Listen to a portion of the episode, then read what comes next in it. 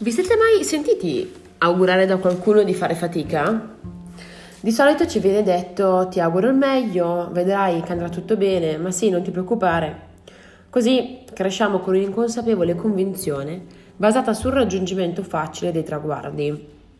Così, ogni volta che ci troviamo di fronte ad un ostacolo, non lo guardiamo in faccia, lo salutiamo e gli passiamo accanto.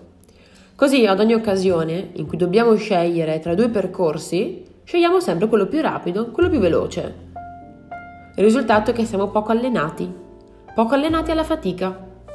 Questa settimana ho avuto l'opportunità di riflettere sul concetto di fatica grazie ad una giornata piuttosto speciale.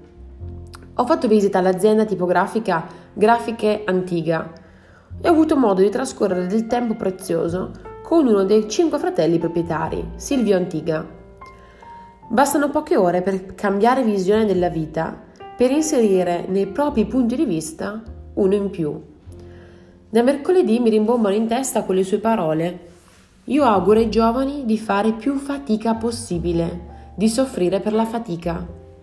Quel verbo soffrire, quell'utilizzo del verbo soffrire per la fatica mi ha proprio incuriosito. Quando si allude alla sfera del dolore, è naturale ed umano allontanarsi, prendere le giuste distanze di sicurezza. Ma perché si dovrebbe augurare ai giovani di fare più fatica possibile, addirittura provare dolore per la fatica? La fatica inizia con la stessa iniziale della parola fortuna. Chi la sperimenta, chi decide di provarla, è una persona molto fortunata. La fatica fa parte della normalità, fa da sempre parte della nostra vita. La condizione straordinaria, la condizione unica, è non avere problemi, è non avere pensieri. Non lasciamoci convincere che se la fatica, il dolore, i problemi, una condizione rara. Se avessi parlato a mio nonno, o se parlassi tuttora a mio padre di fatica, mi guarderebbero con totale indifferenza. Per loro la fatica è normale, fa parte della vita, hanno dovuto costruirsi tutto. La fatica fa parte delle loro mani, fa parte del loro fisico. Si sentirebbero poco rispettati probabilmente se parlasse di fatica come qualcosa di straordinario da affrontare. Essere felici di essere stanchi, essere pieni di gioia per essere sudati, restare calmi quando le nostre forze non bastano, quando ne servono molto di più. Il mondo dello sport ci aiuta a questo. Ho iniziato da poco a fare un corso di yoga e tante volte mi sono sentita dire volto disteso anche se stai facendo fatica. Io magari sono lì che sto morendo sul tappetino, che non vedo l'ora di finire, con la mente sono già dopo, sono già al momento della cena, eppure no, io devo sorridere col volto. Mi verrebbe la voglia di prendere il tappetino, chiuderlo e dire ragazzi, buona serata a tutti, io vado. Ma non è così che si fa. Chi frequenta un corso di yoga, chi ha avuto l'opportunità di avvicinarsi a questo mondo, sicuramente sta capendo quello di cui parlo.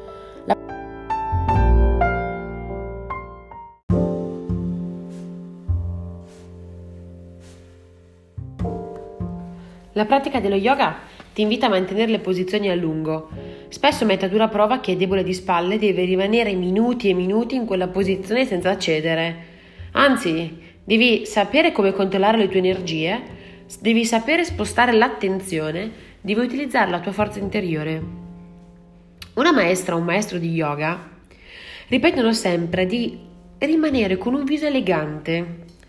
Questo messaggio è bellissimo, l'eleganza della fatica la serenità del dolore, la gioia della sofferenza. Questa è la vita. A lavoro, così come sul tappetino dei nostri allenamenti, dobbiamo riuscire a controllare le nostre emozioni. Dobbiamo gestire i nervosismi e dobbiamo farlo con un viso disteso che non trasmetta all'altro l'arrabbiatura, il nervosismo, i nostri pensieri. Dobbiamo saperci controllare Dobbiamo saperci concentrare. Sapersi, quanti di noi si sanno? Sapersi significa conoscersi, significa viversi, significa essere consapevoli di quali sono le circostanze fisiche e mentali che ci mettono a dura prova. La fatica ci aiuta ad attivare la nostra mente. La nostra mente è uno strumento meraviglioso, capace di lavorare con potenza. che sia lo yoga o qualsiasi altra situazione della vita, dal lavoro a quella privata, saper prendere confidenza con il potere che abbiamo di vivere con raffinatezza nella fatica ci rende unici. La vita è unica quando impariamo a conoscerci. Quando cerco la felicità, mi ritrovo sveglia alle 5 del mattino sul tappetino di yoga o sul ring di box e vedo, tocco la mia fatica, sono esausta, non ce la faccio più, però sono felice, quando finisco il mio allenamento sono contenta perché ce l'ho fatta. Quando cerco la felicità mi ritrovo in un ambiente di sconosciuti, di persone che non ho mai visto, a una cena con gente che non conosco e lì sperimento gli ostacoli della comunicazione. Non serve scavare l'Everest o andare sul Monte Bianco per provare fatica. Ciascuno di noi può sperimentare, può esercitarsi nella sua quotidianità Basta una telefonata a quell'amica che non sentiamo da anni per sapere quanto è faticoso riprendere i contatti. Basta sapere quanto è difficile iniziare una lingua nuova iscrivendosi a un corso di arabo.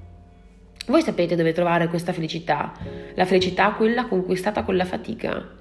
Quella felicità non provocata da altri, ma provocata solo da voi stessi, per voi stessi. I visi più belli sono quelli delle persone quelli degli amici che dopo aver superato una difficoltà ti guardano e ti dicono ce l'ho fatta, Stefi ce l'ho fatta. Le risate più belle sono quelle a cascata, una cascata di orgoglio, di soddisfazione. La soddisfazione di aver fatto un gradino in più e di averlo fatto da soli. Le voci, le voci che non dimenticherò mai, sono quelle colorate della soddisfazione personale di chi ci è riuscito. Quindi anch'io, anch'io come Silvio Antiga, mi auguro e vi auguro di fare più fatica possibile e di indossare la fatica con la stessa eleganza con cui indossate un abito nero da sera, di portarla sempre con soddisfazione, di sfoggiarla con orgoglio, di non nasconderla. Non siete deboli se fate fatica, siete forti. E mentre camminate vestiti di fatica, vi auguro di essere profondamente orgogliosi di voi.